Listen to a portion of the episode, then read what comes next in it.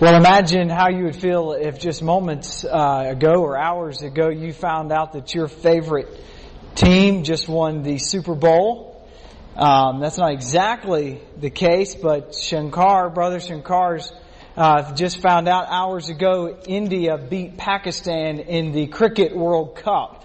So he is quite ecstatic. Now realize that India did not win the Cricket World Cup, but he really doesn't care as long as they beat Pakistan, everything is okay. So uh, you stayed. It started at 10:30. You stayed up to about three, which is about halftime, um, and then went to bed. And then found out this morning when the game ended about seven that they had won. There's no way that would ever work in America, a nine hour game. There's just no way. Um, but it, it, it, works there. Anyway, that's not what we're preaching on and you should be glad. Uh, uh, First Kings, uh, if you want to turn there, First Kings chapter 12 is where we will be together this morning.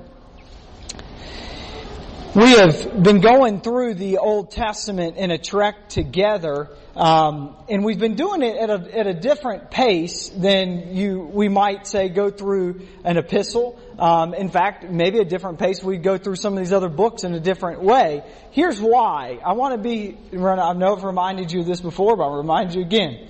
Our goal is we want to go through the Old Testament, and again, it's now about a year that we've been at this, uh, maybe a little longer, but uh, we want to go through the Old Testament in such a way that I'm I'm praying that if if you've uh, never walked through the Bible from beginning to end, and you aren't convinced that it is a single, solid, unified story, that you will when this whole thing is said and done. I want us to not think of the Bible as bifurcated. As there's this New Testament stuff and this Old Testament stuff and you got these stories over here and these stories over here. I want us to see it as the Word of God, the story of God working through human history as He ordained from the beginning with one solid effort, with one solid view toward the redemption of mankind. So that, that's what we're after. I'm hoping we're seeing that I say all that because we're biting off on 10 chapters of 1 Kings. I'm the one that decided this and I was very upset with myself this week for making that decision. Uh, I kept going to each chapter going, this deserves three sermons in itself. Um, and somehow we're going to mix all together. But I, so I say all of that upfront stuff as much to you as for me to remind myself why did I do something this crazy. I'm hoping though when we're done with these 10 chapters together in the next three hours that you will be edified by it. Alright. Um, well, all that said, anytime we open up the Word of God, I say we go before the Lord. Let's ask for help. It's serious business. It's a great, great privilege to open the Word together. So let's ask for His help. May He lead us in that. Father, this is a treat. It is a treat to be with your people. It is an amazing treat to open your word. I pray we will never get over the fact that you have spoken to us. God, we do not deserve to hear from you. You would be fully just to have remained silent forever. And yet you have been kind to speak. You've given us your word. I'm surrounded with brothers and sisters here who can read. That's so, so amazing when you think of the whole global context and so few people can even read. And yet you've allowed us to come together with printed word in hand, the ability to read and to hear your word. God, thank you. And so now, God, I pray that you would speak. I pray that your word would go forth. I pray that you will bring, Lord, fruit.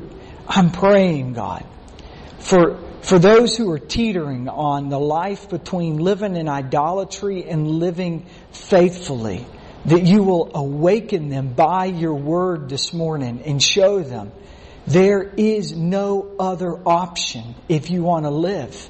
You've got to follow God. So Father, I pray for that. I pray your word and your spirit would do that this morning. God, I pray that the name of Christ our Savior would be heralded, loved, adored, treasured, hoped in this morning from our time in your word. We ask that, Lord. We ask all these things to you, Father.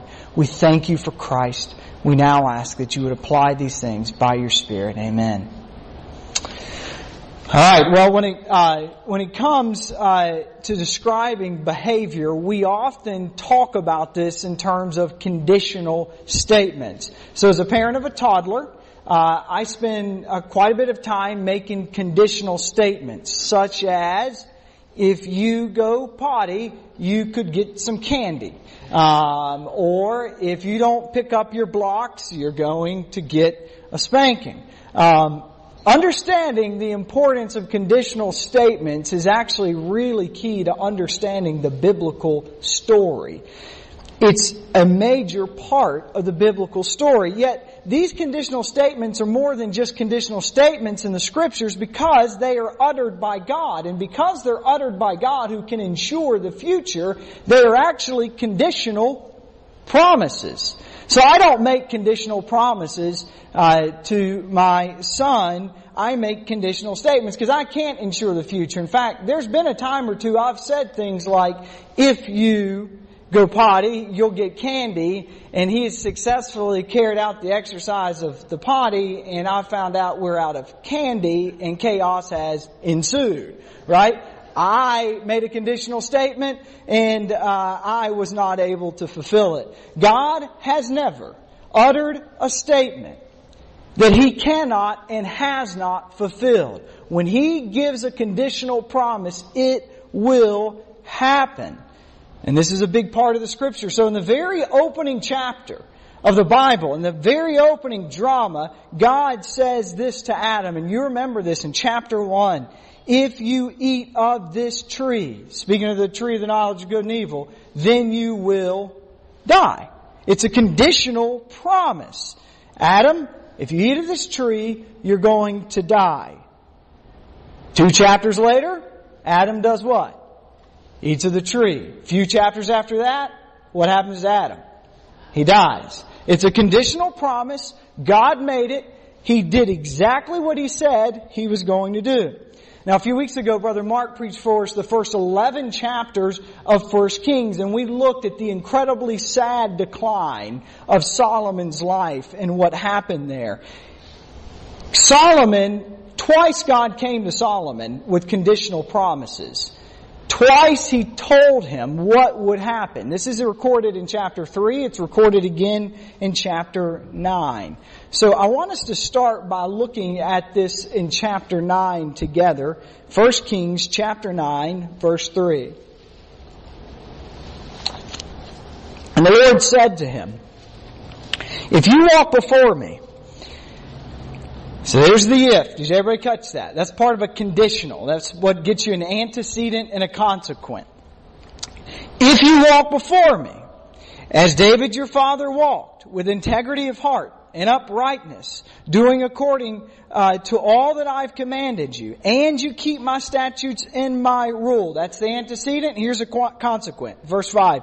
Then I will establish your royal throne over Israel forever. Conditional promise. If then. Keeps going. But if you turn aside from the follow, from following me, you or your children, and do not keep my commandments and my statutes that I've set before you, but go and serve other gods and worship them. That's the antecedent. Consequent. Then I will cut off Israel from the land that I have given them, in the house that I have consecrated for my name I will cast out of my sight, and Israel will become a proverb, a byword among the people. In the house that speaking of the temple will become a heap of ruins. Could not be more clear. If you obey me, if you obey me, you will be not just blessed, but incredibly blessed. If you disobey me, then you will reap devastation, destruction, and death. Sadly, shockingly, Solomon hears that and disobeys. Friends, this is a clear biblical principle. You can write this down. If we obey God, we will live and be satisfied. If we disobey, we will suffer and die. It's a biblical principle. It goes from the very beginning all the way across the pages of scripture. If we obey God, we will live and be satisfied. If we disobey, we will suffer and we will die. God made a promise to Solomon. God fulfilled his promise to Solomon. He split the kingdom. He told Solomon, it's going to happen if you disobey. It's exactly what he does. In chapter 11, in verse 11, this is what he says to Solomon. Since this has been your practice, and you have not kept my covenant and my statutes that I commanded you, I will surely tear the kingdom from you. I'm going to give it to one of your servants. Solomon dies. His son, Rehoboam, becomes king. Solomon has a servant named Jeroboam, and within just a little bit, Jeroboam is pushing at Rehoboam for the kingship. Now let me tell you, when it comes to Jeroboam and Rehoboam, we're going to be Re- uh, Jeroboam fans around here. Why? Rehoboam is white collar, Ivy League, pedigree, everything handed to him type of guy. Grew up in the castle, had everything he ever wanted, whiner, complainer, that's him. Jeroboam, he's a blue collar, hard working, pulled himself up by his own bootstraps, leader, he will get in there and he will do it. We would like Jeroboam. Let me give you an example of this. When faced with the kingdom splitting, Rehoboam has the opportunity to come and give a speech to the people and ensure them that they should keep and stay with him. this is his speech. My father made your yoke heavy, but I will add to your yoke. My father disciplined you with whips, but I will discipline you with scorpions. So as you can imagine, that didn't go over real well. Uh, that sort of helped Jeroboam uh, take the kingship, and sure enough, Jeroboam takes ten out of the twelve tribes and they, he takes the northern part of the kingdom and Rehoboam is left with two of the twelve in the southern part of the kingdom. And at this point in the history of Israel, this is about 930 BC, the history of Israel is split. You have a northern kingdom called Israel, oftentimes referred to in the scriptures by their capital, Samaria, and you have a southern kingdom called uh, Judah, oftentimes referred to by its capital, Jerusalem, a split kingdom. And so, by the way, if you're reading through our reading plan, which uh, we've got other copies out there to get you through the Bible in a year, check our website every morning at 5:30 sharp. You will get a new uh, reading assignment for the day. You will find yourself right now reading in Chronicles, and you, what you begin to see happening is the following. Every time you get ready to read something, it will say, "Such and such king." Who became king in, the, in Israel the so and so many years after king of Judah, or vice versa. So it's always telling you who the king of Israel is and the king of Judah. Now I tell you that because the first time I ever read through the Bible uh, all the way through, I was confused as a termite and a yo-yo. Uh, I have no idea what that saying means. My father-in-law says it a long time, uh, all the time. But anyway, I was confused as I could be that what in the world is it talking about? Whose king is what? That's what's going on. Uh, so it's split. The kingdom is split. Jeroboam, hardworking guy, God had told him he was going to do this. He told him he would get the kingship. And God gave him a conditional as well. In chapter 11, God tells this to Jeroboam. And if you will listen to all that I command and will walk in my ways and do what's right in my eyes by keeping my statutes and my commandments as David my servant, servant did. That's the antecedent. If you do all this, here's a consequence.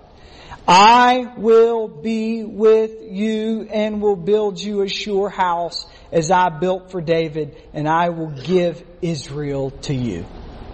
If you obey, I will bless. But like Solomon, Jeroboam chose to disobey God and in so doing he brought on horrific calamity for him and for the rest of his family. At the end of chapter 12, we read Jeroboam, what Jeroboam does and his rationale for acting. Let's read that together in chapter 12. Jeroboam, remember, he's a guy, he's a thinker, he's, he's a creator, he gets things done. He says in verse 27, 1 Kings chapter 12, verse 27, if this people go up to offer sacrifice uh, in the temple of the Lord at Jerusalem, uh, then the heart of this people will turn again to the Lord, to Rehoboam, king of Judah, and they will kill me and return to Rehoboam, king of Judah. Okay, what's he thinking here? Well, here's what he's after. He's thinking to himself, now wait a second. I don't have Jerusalem, which means I don't have the temple. So there's going to come a point in time when the people are going to go worship. I've got nothing for them to worship. If they go down to Jerusalem, I'm going to lose the kingship. Now this was amazing. What Jeroboam fails to consider is he never secured the kingship by himself to begin with. It was God who came to Jeroboam and said, listen to what I'm going to do. I'm going to take you, a nobody, a servant in the household of the king, and I'm going to make you king of most of Israel. I will give you that. It's as if Jeroboam just considered that he had done this. And so Jeroboam, spending his time trying to make sure he can secure the kingdom, actually will do the very thing that causes him to lose the kingdom. You can hear here the words of Jesus as he says, in as much as a man seeks to save his life, he will what? Lose it. And in as much as a man loses his life for the sake of the kingdom, he will what? Be saved. Jeroboam go, goes and does what seems unbelievable. Now remember, he knows that people have a desire to worship. I want you to hear with me from the Word of God, chapter 12, verse 28, what he does. So the king took counsel and made two calves of gold. And he said to the people, You have gone up to Jerusalem long enough.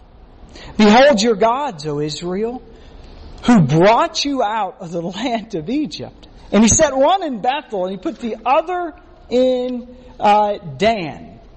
All right, let's assess this from two angles. First, how incredibly stupid this is. Second, how brilliant it is all at the same time. We'll start with the first. He set up two golden calves. Are you kidding me? You, you would think you would at least go for like silver donkeys or copper cats. Was nobody at any time scratching their heads going, bow down to a calf covered in gold. This seems familiar. If you've read the story of the Old Testament, you know this cost the people dearly. And they bowed down to golden calves. And he even has the arrogance, the audacity to say to them exactly what Aaron said to them. Look what he said. Behold your gods, O Israel, who brought you up out of the land of Egypt.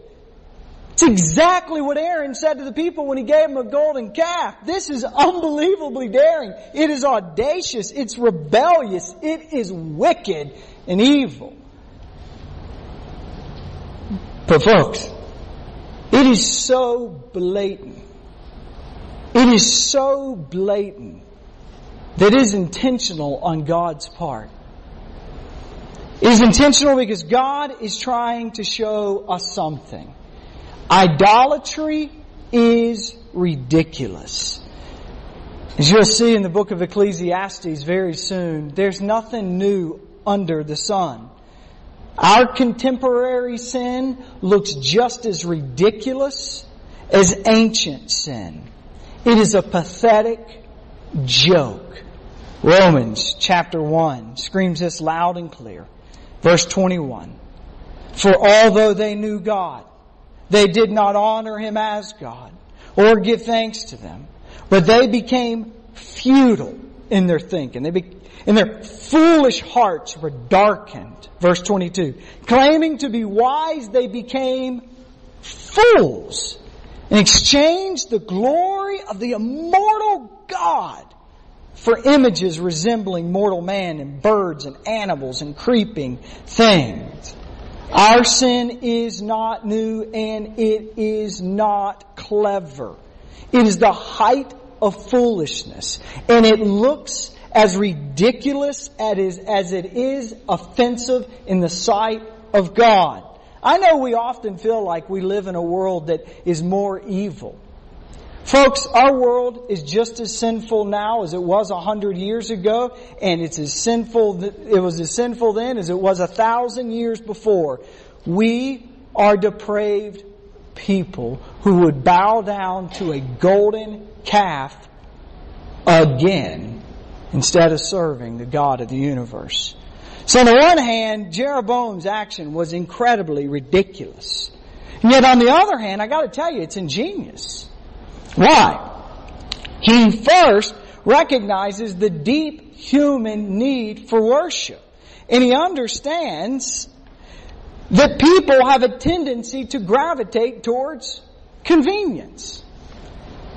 Jeroboam understands that if he does not give the people something to worship, they will have that vacuum in their hearts filled. I say that to say it's ingenious but guess what? There's a modern day world, in particular, modern day Europe is finding this out on the hard way.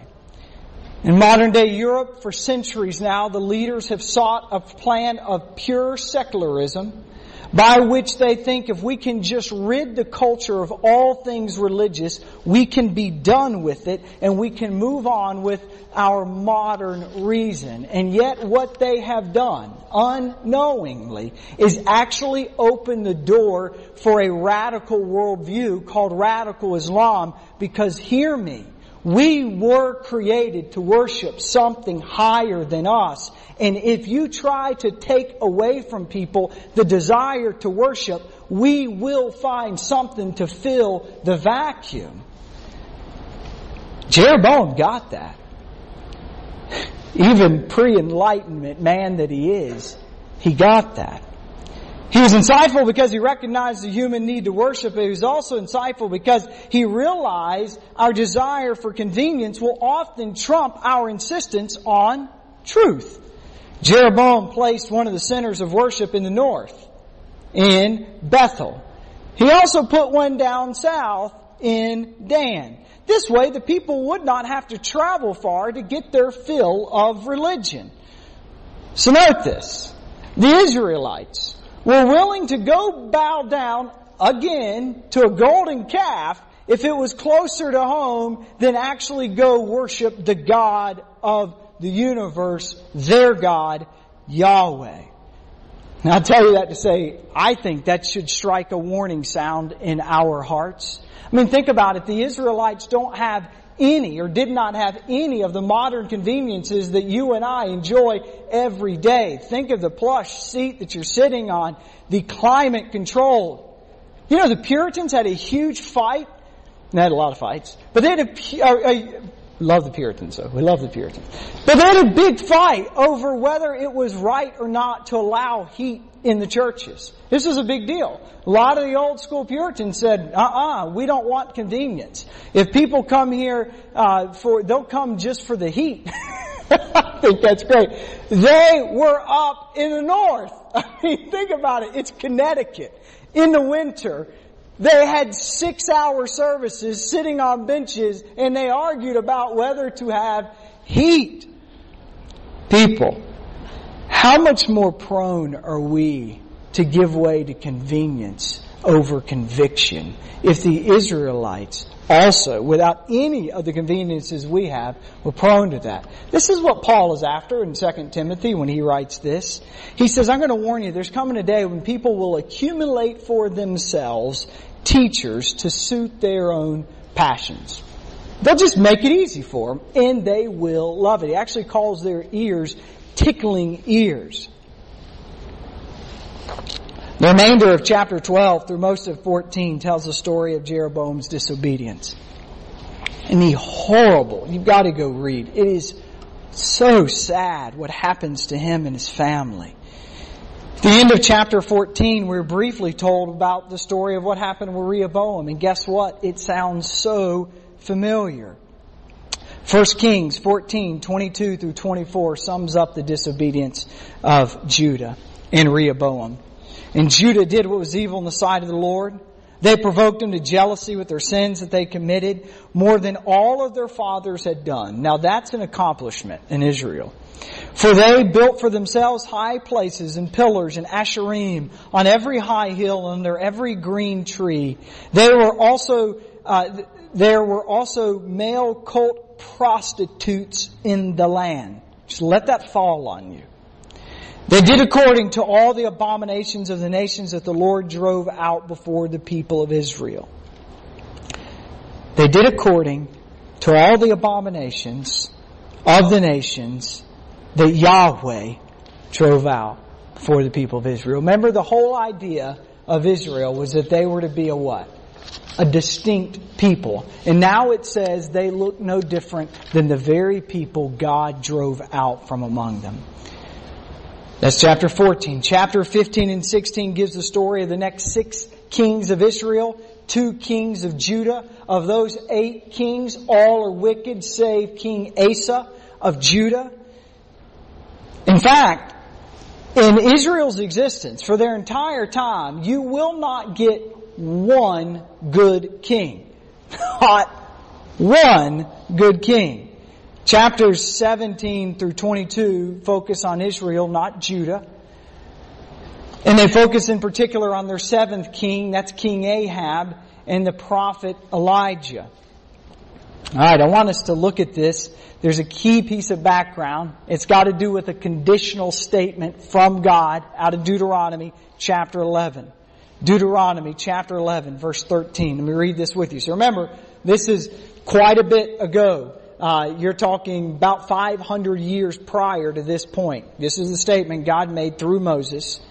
And if you will indeed obey my commandments, that's the antecedent, if you will indeed obey my commandments that I command you today, to love the Lord your God, to serve him with all your heart and with all your soul, Here's the consequent. He will give the rain, give the rain for your land in its season, the early rain and the later rain. Then you may gather in your grain and your wine and your oil, and he will give grass in your fields for your livestock, and you shall eat and be full.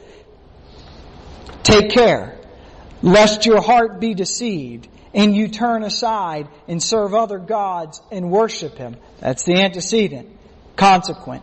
Then the anger of the Lord will be kindled against you. He will shut up the heavens so there will be no rain and the land will yield no fruit and you will perish quickly off the good land the Lord is giving you. So one of the signs of favor for the, for the nation of Israel is that God will give them rain. And one of the signs of disfavor, of curse for the nation of Israel is God will withhold the rain. Well now for the nation of Israel, by the time we get to Ahab, the seventh king, we're seven, uh, about 70 years in and it's been pure disobedience. God sends the prophet Elijah to Ahab to say, guess what? You're not getting any rain for a long time. And he sends a devastating drought onto the land. Chapter 17 and 18 give witness to the devastation caused by this. Meanwhile, ironically, the Israelites are spending their time worshiping God, a God called Baal, or there's actually multiple, the Baals. Well, guess what? Of all the things the Baals were known for in terms of the power they were supposed to have, the power over rain. So during the biggest drought in the history of Israel, the people turned to the God of rain and worshiped Him. Nobody thought, hey, he promised us a long time ago in a conditional promise, if we disobey, there's going to be no rain. Well, after many years of drought, Elijah catches back up to Ahab. And that's a whole great uh, go read that uh, uh, in chapter uh, 17. It's a great uh, dialogue. Anyway, um, my favorite part is he goes he goes to Elijah gets ready to go to Ahab and he finds Ahab's servant and he says, "I got to talk uh, to Ahab." And he says, "Wait a second. You want me to go tell the king that you're going to talk to him? He's got a search warrant for you across the whole globe, basically. If you don't show up, I'm a dead man. And uh, because his whole thought is, surely you wouldn't show up, he'll kill you. And Elijah looks back at him and says, "Oh no, I want to talk to him. Bring him." And he does. So they have this talk. Ahab doesn't kill him. Why? Because God wouldn't let him. And he says, you know what, I, I think we should do, I, I, think we should have a duel between the gods, a showdown of the gods. We get one of the most incredible stories of all the Old Testament when this happens in 1 Kings chapter 18. Let's dive in together. Verse 20. 1 Kings 18 verse 20. Here we go. So Ahab sent to all the people of Israel and gathered, gathered the prophets together at Mount Carmel. And Elijah came near to all the people and said, How long will you go limping between two different opinions? If the Lord is God, follow him. But if Baal, then follow him. And the people did not answer him a word. Then Elijah said to the people, I, even I only, am the only prophet of the Lord left. But Baal's prophets are 450 men. Let two bulls be given to both of us, and let them choose one bull for themselves and cut it in pieces and lay it on the wood and put no fire to it. I will prepare the other bull and lay it on the wood and put no fire to it. You call upon the name of your God, I'll call upon the name of the Lord. That's Yahweh, which they understand means our God. And the, and the God who answers by fire, He is God. And the people answered, it's well spoken. That's a good idea. So one of, one of the things uh, that just blows your mind in this story is the faith of Elijah. It's unbelievable. He doesn't even flinch, at least during this time. And one of the things, a backstory, and we don't have a ton of time to pursue this, but you gotta see what's happening in chapter 17 that builds that faith. God takes Elijah and he, he literally delivers to him food and water on a daily basis, or he'll die. And Elijah learns such sweet dependence on the Lord. You know, contrary to a lot of popular teaching, God's blessings are more often found in our need than in our plenty. He gives lessons more often in the school of need than he ever holds class in the school of plenty. Moving on. Verse 25, then Elijah said to the, people, uh, to the prophets of Baal, choose for yourselves one bull and prepare it first as many as you are many and call upon the name of the Lord your God, but put no fire to it. And they took the bull that was given to them, they prepared it and called upon the name of Baal from morning until noon. Almost as long as a half of a cricket match. Um, saying, O Baal, answer us. But there was no voice False gods don't speak. The true God speaks. There was no voice. No one answered. And they limped around the altar that they had made. And at noon Elijah mocked them saying, cry aloud, for he's a God. Either he is musing or, or he's relieving himself, or he's on a journey, or perhaps he's asleep and he, he must be wakened. So, so the prophets of Baal set up this altar, they cry to their God and nothing's happening. I like how the text won't even say they danced around. It just says they limped around. And then Elijah begins mocking them, right? He, he honestly says, it's in the text, maybe your God is gone potty. That's exactly what it says there. That's what it means. Why is he mocking? It's the same reason that there's golden calves to be worshipped in Dan and in Bethel. He is showing them how ridiculous idolatry is. Idolatry is ridiculous. Verse 28. And they cried aloud and cut themselves after their custom with swords and lances until the blood gushed out upon them.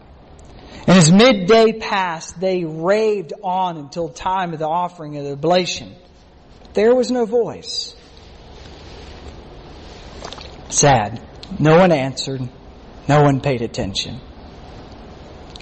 So the people of God, I mean, let that follow, fall on your ears again. The people of God are dancing around an altar to false gods, crying out, cutting themselves, bleeding. And he even says this, as was their custom. This is something they did on a regular basis. Think about it. Idolatry would be funny if it weren't so sad. What are your idols? What are your idols? Young woman, that relationship is an idol and it's not helping you. It's only hurting you. Young man, you can stop looking at sexually explicit images. They aren't helping your soul. They're starving it and they're killing you. Friend, your consistent hunt for comfort and ease may comfortably send you into an eternity of hell. Sister, your anxiety over the future has not helped you and is only robbing you of enjoying the gift of the present. Brother, what has your desire for more stuff gotten you? Hasn't it just gotten you a bunch of junk? And a deeper desire for more stuff? Let's stop worshiping gods that do not answer. Let's serve the only true God who has called us out of sin and darkness into life. One of the things that strikes me about the prophets of Baal is that they genuinely believed he would answer. Somehow our culture has swallowed a lie that says the content of the belief is irrelevant so as we honestly believe it. Well, I think the bleeding, crying, dancing prophets honestly believed and were completely wrong. Ironically, we're only prone to this, or mostly prone to this, when it comes to spiritual belief.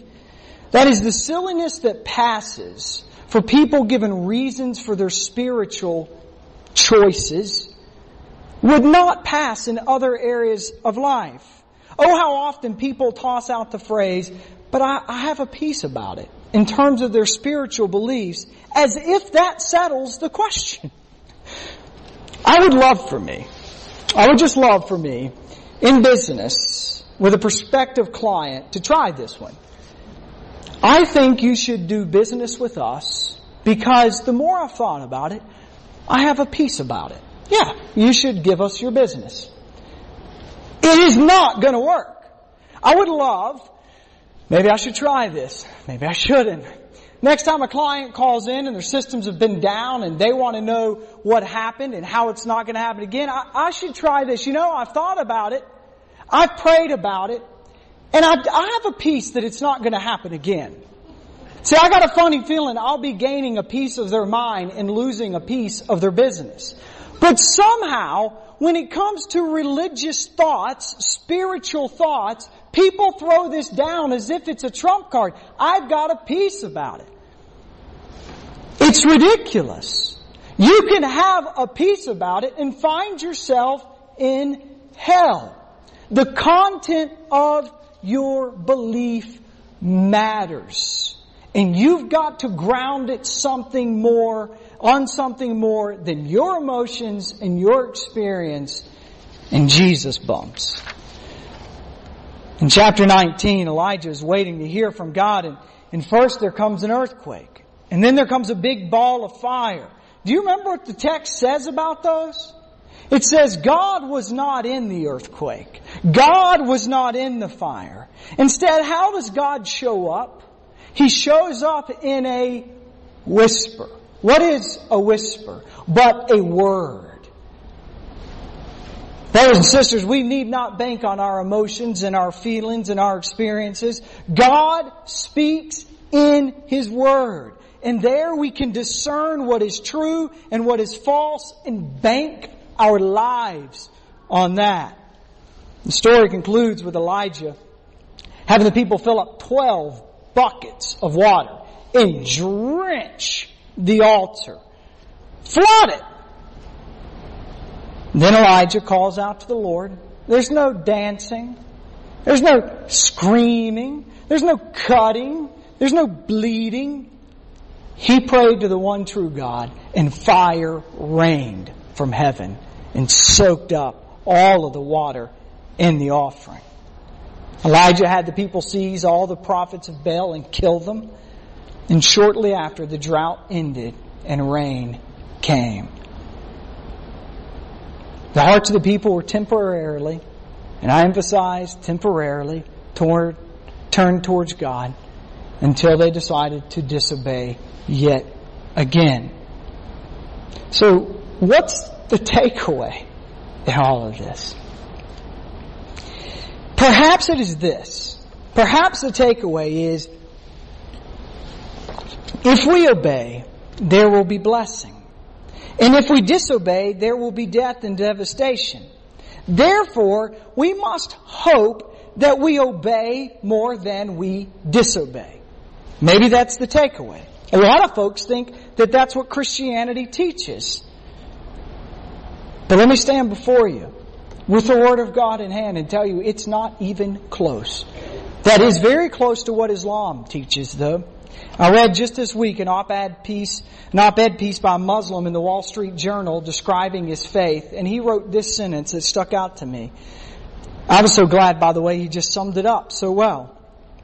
In the simplest sense, Islam teaches that our lives are a struggle to live a good life and refrain from bad deeds. At the end of our lives, we will be judged on whether the good deeds outweigh the bad. That's Islam. That is not Christian. Christianity does clearly teach, as I said at the beginning, if we obey, there will be blessing, and if we disobey, there will be death and devastation. But it also teaches that on its own, that statement is really, really bad news. Let me tell you why. See, the Bible, in particular the Old Testament here, is showing Adam as a representative of me and you. Adam's given a conditional statement, and what does he do? He disobeys. And then we move on to Israel. Israel is another representative of me and you. They are given dozens and dozens of conditional statements. And what do they do every single time without fail. They disobey. Adam represents me. Israel represents me. The Bible is telling me you are one who will disobey. And that's you, friend. And that's really bad news because the principle is the principle. If you disobey, it is death and devastation. Maybe even clearer here. This is where we differ with Islam. Christians have a much worse view about the state of human beings than Islam does.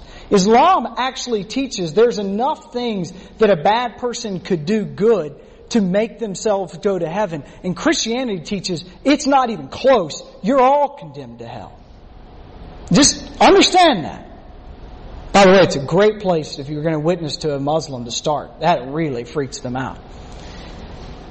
Freaking people out is not always the best evangelism plan, but it can be surprised how often it works. But anyway, so where's the hope? it is so amazing. It's already a drumbeat starting in 1 Kings chapter 11. You can hear it beating. Listen to this hope. 1 Kings chapter 11, verse 36. God's talking and telling Jeroboam he's going to take the kingdom from Solomon, give it to him. he adds this. Yet to his son, speaking of Solomon's son, I will give one tribe. You're not getting the whole thing, Jeroboam. That David, my servant, may always have a lamp before me in Jerusalem, the city where I have chosen to put my name. If you recall, God made a promise in 2 Samuel 7 to David that he would always have, there would always be a king on the throne for everlasting in the line of David.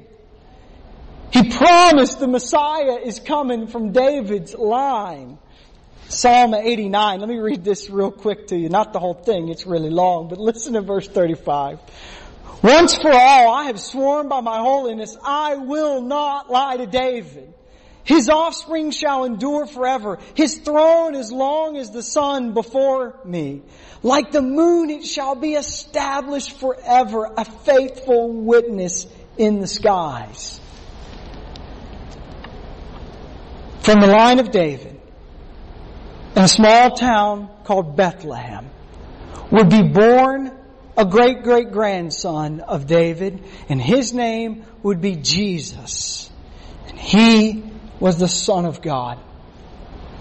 We believe that God poured out His wrath over all of our disobedience on the cross of Christ, on Jesus, our Savior.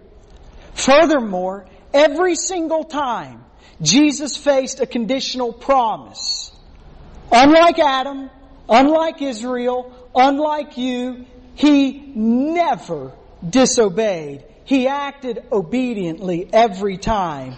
That is His perfect righteousness. So we have hope, but it's not in us. We have hope because Jesus Christ has paid the debt for our disobedience. And we have peace because we also believe that when God looks upon us, He actually sees the righteousness of Christ. So do you see? in the most incredible turn, the very conditional promise that guarantees you and I devastation and death is now the guarantee of blessing. Because when God looks on you, He sees Christ. And in every one of those conditional promises, what does Christ do? He obeys. And with every act of obedience comes what? Blessing. We only have one hope.